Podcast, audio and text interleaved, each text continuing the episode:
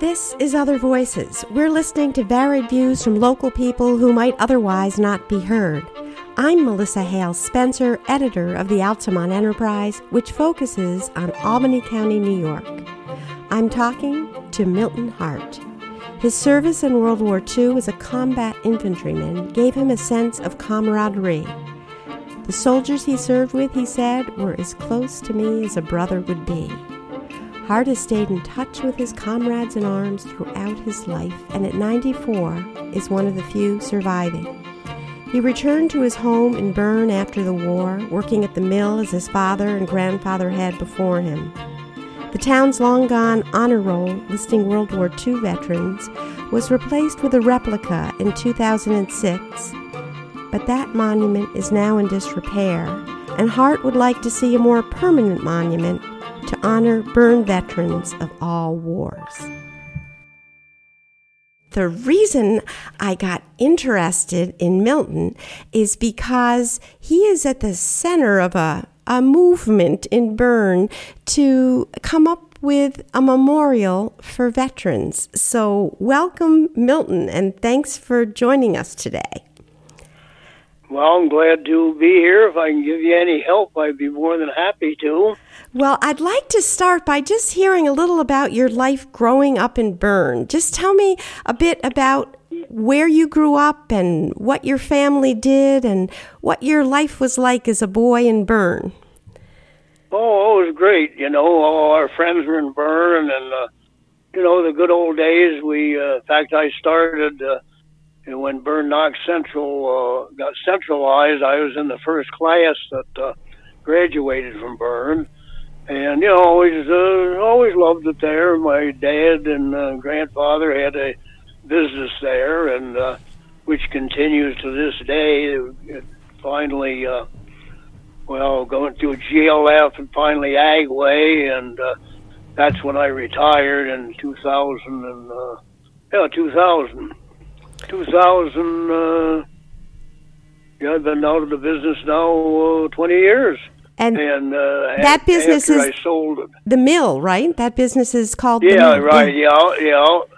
Yeah, it's, uh, Stu Lendrum and Steve run it now, own it, and uh, and uh, I moved to, moved here after about two, 2009, there when my wife started getting Alzheimer's, and Well, it's a remarkable thing to have a business that lasts for that many generations. That's really wonderful. I'd like to hear specifically about your service in World War II. What what made you um, decide to join the army? How old were you, and, and what went into that decision? Well, the whole thing started. I uh, there were three of us boys in high school that uh, decided to uh, enlist in the Air Force, and uh, in fact, one of them that made it. Mike uh, Mike Warren. We'll see, uh, his nickname was Mike. Is Joel's father, who's on the uh, town board for now. Mm-hmm. And I think we're I think we're about the only two World War II vets left. But anyway. Uh, I didn't uh, make it physically. My left eye wasn't good enough, and I I couldn't pry the dot pry or uh, you know give anything to the doctor to get me through. I says, "Come on, come on, you know, hook me in there." And no, your left eye isn't good enough. So what happened? I get drafted as well. I might as well get drafted. I wind up in the Air Force in uh, in um, Wichita Falls, Texas, there, and. Uh, and had my basic training there. And uh, I had about, uh, well, they had flights, they called it. They were with, separated with 20, 30 people as we went through basic. And uh, our flight, I most of them went uh, all different places to get uh, engine mechanics and radio mechanics and so forth. And um, three of us that were in the flight wind up getting transferred to Camp Campbell, Kentucky, in the 20th Armored Division. Well, we went, what the heck's going on? Well, I guess they kicked us out of the Air Force because none of the three of us had ever been on sick. So we figured, hey, they figured there's a couple or three guys that are pretty healthy. Let's shove them in the infantry. And that's where I wound up. Oh my goodness! And, and uh, when I got there and got transferred into the 70th Armored Infantry Battalion, there's a lot of activity going on here. They're getting ready to go on maneuvers." And says, "Yeah, we're getting ready to head overseas." I says, "Oh, great!" So, uh, you know, I hadn't been in the army, uh, you know, uh, uh, hardly six months, and and here we are headed over the pond into into Europe, and um, we landed in Le Havre, and uh, we got in on the tail end of the war. I probably our biggest fame to glory there. We were in on the liberation of Dachau and the uh, and the destroying there of Munich. We uh, were the first outfit in there, and uh, at that time they all we always told them the 20th Armored had to come over to wind up the war. Hmm. Well, I'd like to hear specifically about the liberation of Dachau. Um, what, if you could just describe what that was like, what you saw there? I, I saw too much. If you ever get to Washington, go in the go into the uh, Holocaust Museum and look at the Dachau diorama, and you see it all. I, I just, it was unbelievable. I I tear up every time I think about it. The, the uh, rail rail car is loaded with the bodies there that are getting to cremate, and the the, the, uh, the people who were there were you know half starved to death, and and I I always think that we probably aided some of them because we gave all our rations. We liberated you know these they were like walking skeletons. Mm. And, you know, we just, you know, they, I suspect having a Hershey bar was one of the worst things they could have had at that time. Just because their systems couldn't even take it in. They right, were so... yeah, yeah, but it, yeah, uh, it was horrible, you know. So but we weren't there long, and, and uh, I think the other, some of the other outfits behind us that, that took care of the place. So, um, they they got us out of there pretty much in a hurry, and on into Munich, and um, then the war ended. In fact, we were just below, headed up into the uh, towards the Brenner Pass. There was a few SS troops still held out, and uh, that's when the uh, war ended. And, we headed back for the states. Uh, so tell it. Uh, let's we, let's hear what it was like when the war ended. What was the feeling then? At what was there a celebration? Was there a, a oh yeah, of- yeah, we were celebrated. We even celebrated with the Germans. They were just as happy, I think, as as we were. Some of the troops we were near. And uh, so, what was that like? what was the celebration like with the Germans? With what's that? What was that like celebrating with the Germans? You said they were just as happy to have the war over as you. Oh yeah, well yeah. The, one of the first things I know after the, uh, I think it was about a day or two after the uh, the uh, armistice or the uh, the armistice hadn't been signed yet, but we uh, heard a commotion going on. There was like a dump near where we billeted for a little while. See, as we hear machine gun fire, and what the heck is going on? And our uh, staff sergeant there, Bob, says, "Hey, you guys go and see what the hell's going on over there." We get over there, here's uh, the Germans and some of the some of our outfit and uh, some of the German outfit, and they're trading guns, showing how the other ones shoot. They're putting cans up there in, the, in this dump and picking them off. they're having a great time. Mm. Yeah, it was it was quite amazing, really. To, I just they didn't want a war any more than we did. Isn't that something? So people that had been shooting at each other just three days before were trading guns and picking off cans yeah. in a dump. Wow. Yeah, it was it was funny. Yeah. Yeah. But then then we got sobered up when uh, we found out we were one of the first outfits headed back, and we landed in uh, we landed in New York off the. Uh, troop ship on August the 6th, 1945, the day the first A bomb was dropped on Hiroshima. Oh, and wow. uh, we figured that that saved our lives because the 20th Armored was scheduled to uh, be in the uh, in the first wave of landing when we were going to invade Japan. We were scheduled to go to Camp Cooke, California for amphibious training and and from there out to the Pacific.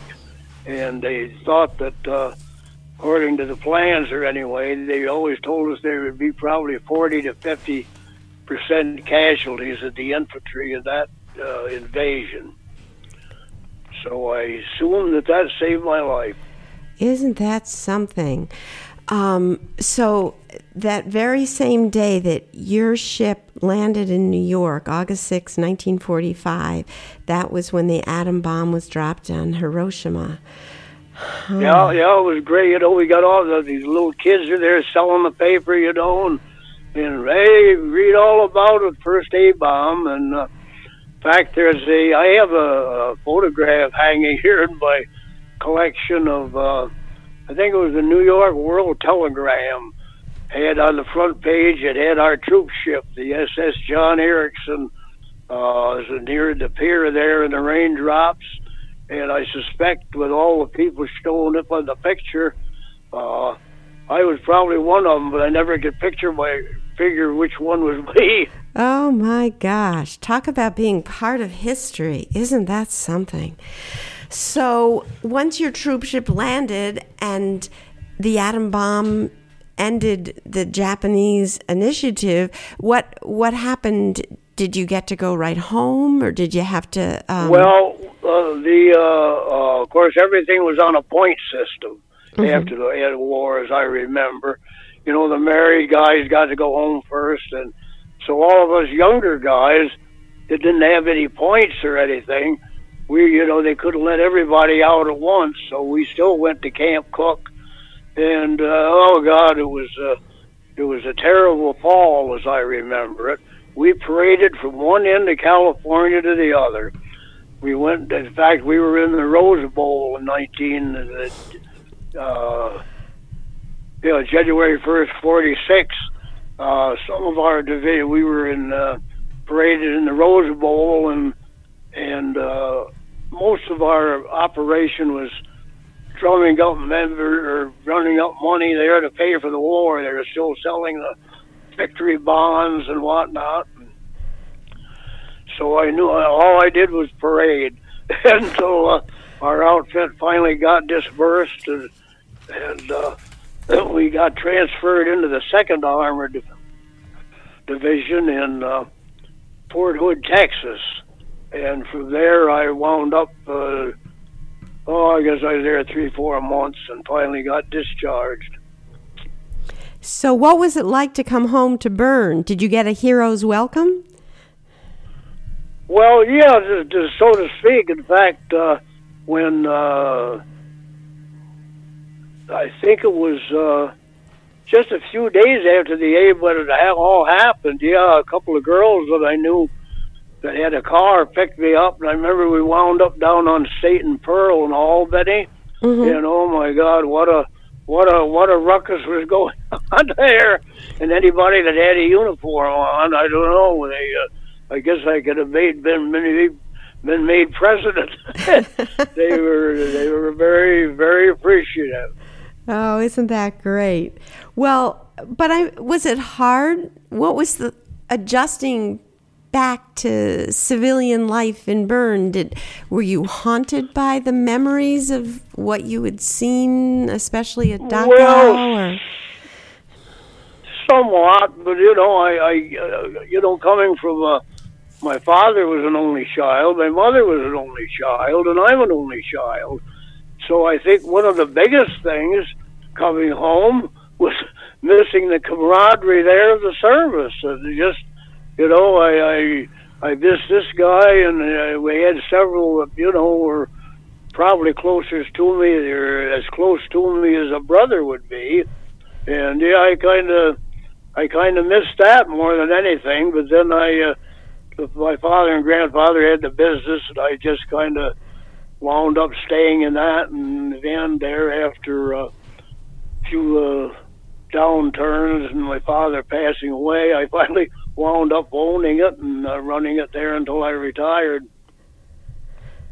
And the the these comrades that you had that were like brothers to you, did you were you able to stay in touch with them or once you all dispersed and got back to your normal lives, did did it did it Oh no, we had a real. It was several years. We finally had a real active 20th Armored Division uh, Association, and yeah, some of my, in fact, uh, one of my last buddies just passed away. His wife called me. Uh, I think it was last month. There, he got uh, he well, he was having amnesia and, and he wasn't in good shape. in a nursing home, Mhm. but uh, the car, the COVID nineteen got him, and yes, he wound up uh, passing away.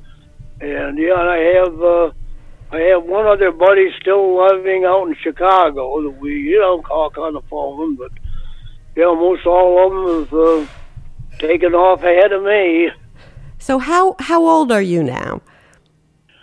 I'm 94. Oh my goodness.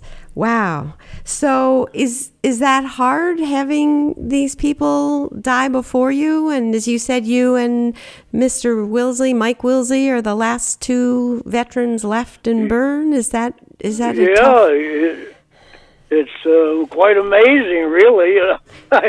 Mike and Mike and I, when we get together, in fact, we graduated from high school together there, and yeah, we always were always kidding, you know. The the uh, then besides that, uh, there were only three boys left when we graduated, and the one passed away, and Mike is always commenting and laughing. Two thirds of the boys in that class are still alive.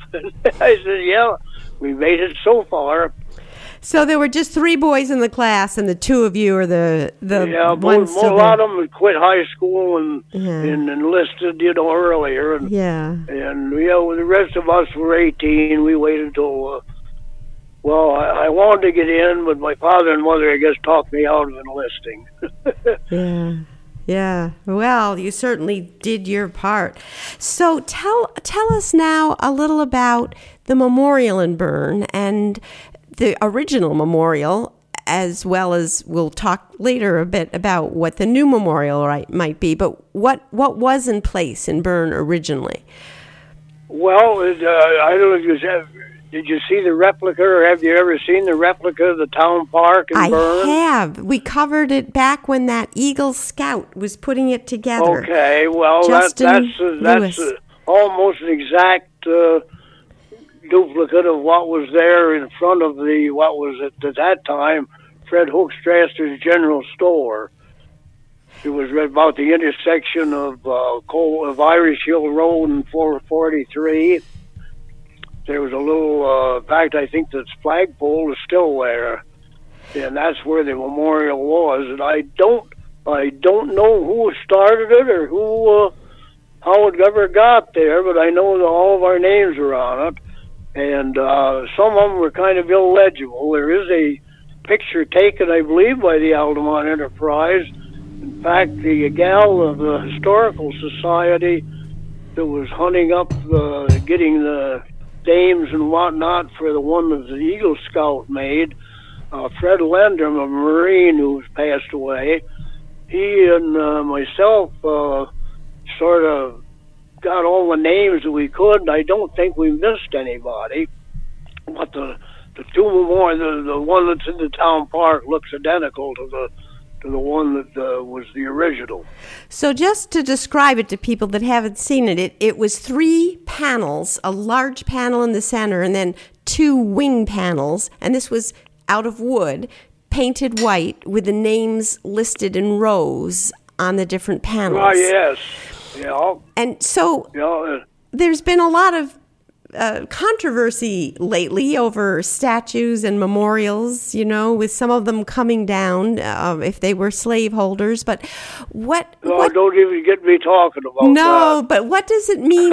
what did it mean to you to have this memorial with your name on it and the names of, you know, the other young men? I assume they were all men in that era. The other young men that you knew. Oh no, there's we we had some women that Oh, you were did? in the uh, were on there. Yeah, Oh wow! yeah, there were a couple of couple of nurses. Yeah. I don't think the uh, Yeah, yeah. There was one. Uh, I think Norma Dietz was uh, was in the WACs. Uh, yeah, there there was uh, there was some women on it.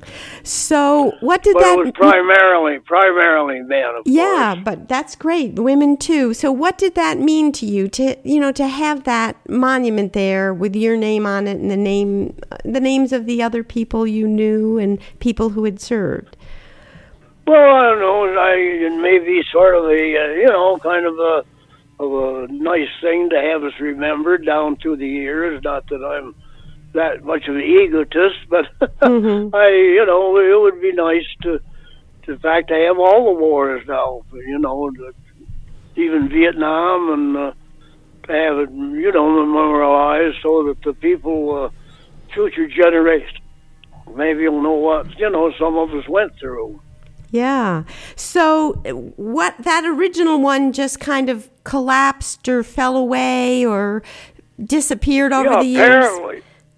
Yeah, I don't know ever what did happen to it. I, all of a sudden, you know, the, the new one was headed there for the for the town park, and uh, yeah, I remember they when the day of edi- dedication, there were, I think there were about eight or ten of us that were all World War II. That our names were on there at that time, and I can't tell you that date either, but I know there were. Uh, yeah, there were quite a few of us that uh, Yeah. were there at the dedication. That was in 2006. We had covered that, and um, the Yeah. Eagle Scout Justin Lewis had done that for his Eagle project.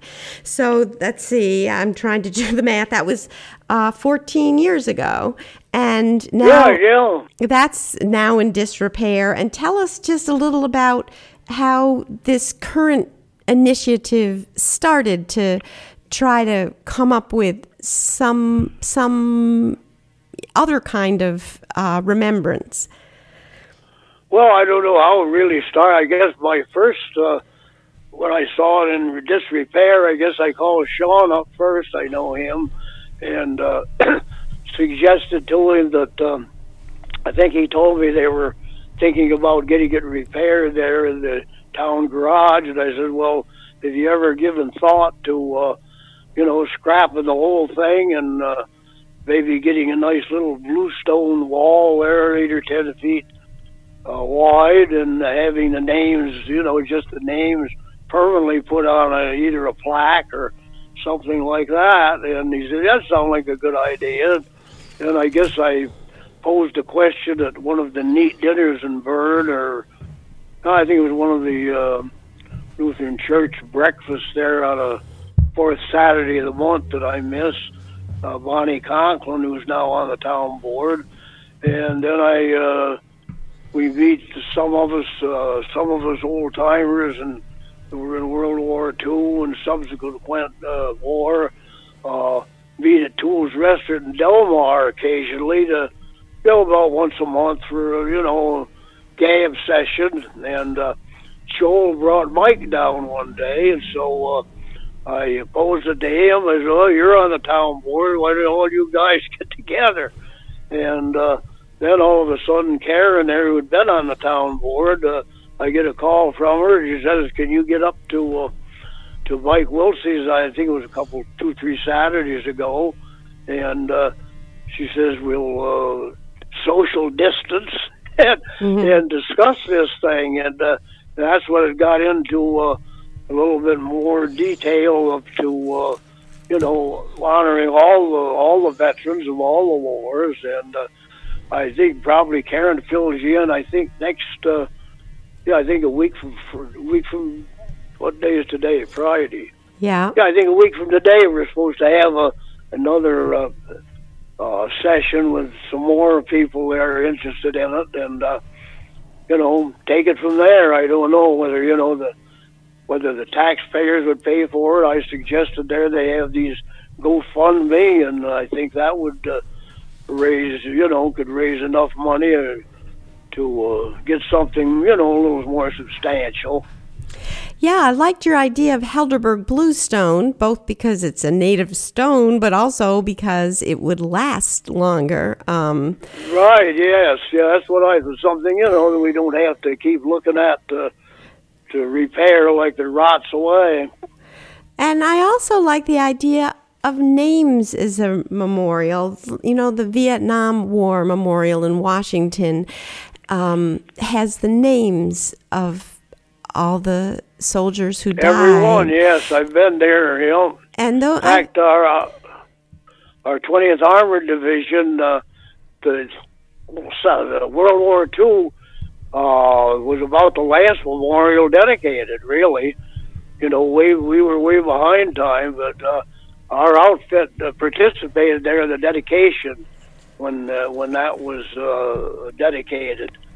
Oh, so was- were you was were you there for that dedication? Yes, Oh. yes, yeah, we were. Yeah, our our, reu- our reunion was scheduled for that, uh, and we for we had a uh, one of the members of our outfit. We never knew quite what he did. You know, we we didn't know whether we could get motel or hotel rooms that uh, you know with so many people being there, and we found out he'd been a former ambassador to uh, to Argentina. And he says, "Oh, I think I can get a motel for us," which he did, and uh, Oh, we were right great. uh, yeah in Arlington, and we uh, yeah there were about uh, I think there must have been uh, oh forty or fifty of us uh, were you know veterans of the twentieth Armored. Of course, a lot of our sons and grandsons and whatnot come. Oh, And, that's uh, wonderful. We wrote quite a lot about that at the Enterprise because Mr. Persico, who lived in Guilderland, had written the words that were going to be uh, engraved on that. And Cindy Pollard at the Homefront Cafe did a lot of fundraising. And you're right, it was the only war that didn't have a monument there in Washington. So you were there for the actual dedication. What what was that ceremony like? What was it like being there? Oh man, that was that was a great ceremony. It, it all and the people who were there. well, In fact, we had a uh, our seats were probably about a hundred yards from. Uh, we we got laughing George Bush and uh, and uh, uh, I can't even think of the other president there. Uh, uh, yeah, about all of them I think were there, but. Uh, they all got laughing. Clinton was there, yeah, and Bush, and they're telling jokes.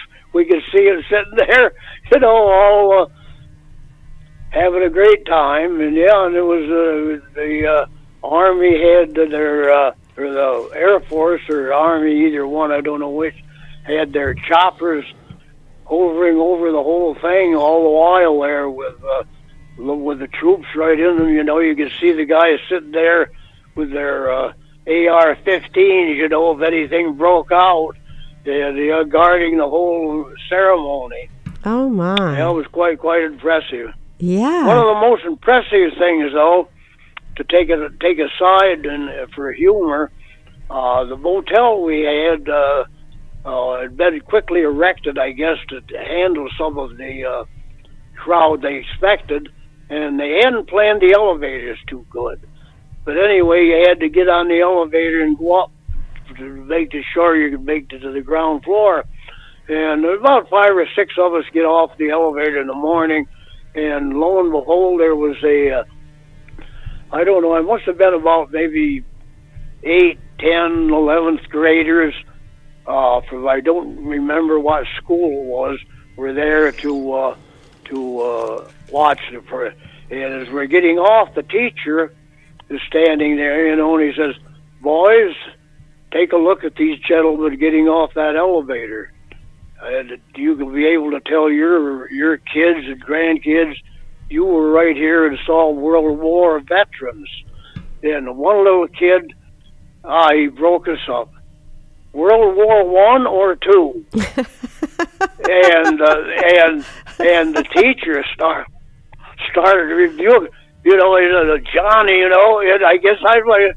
I says, no, what are you doing to the kid? I says, half of them here probably don't even know there were two.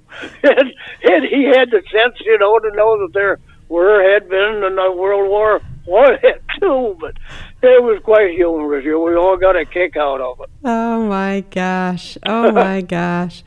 Well, so just tell us a little about why monuments matter. I mean, there you were for this World War II one, and here you are instrumental in trying to get one in your hometown.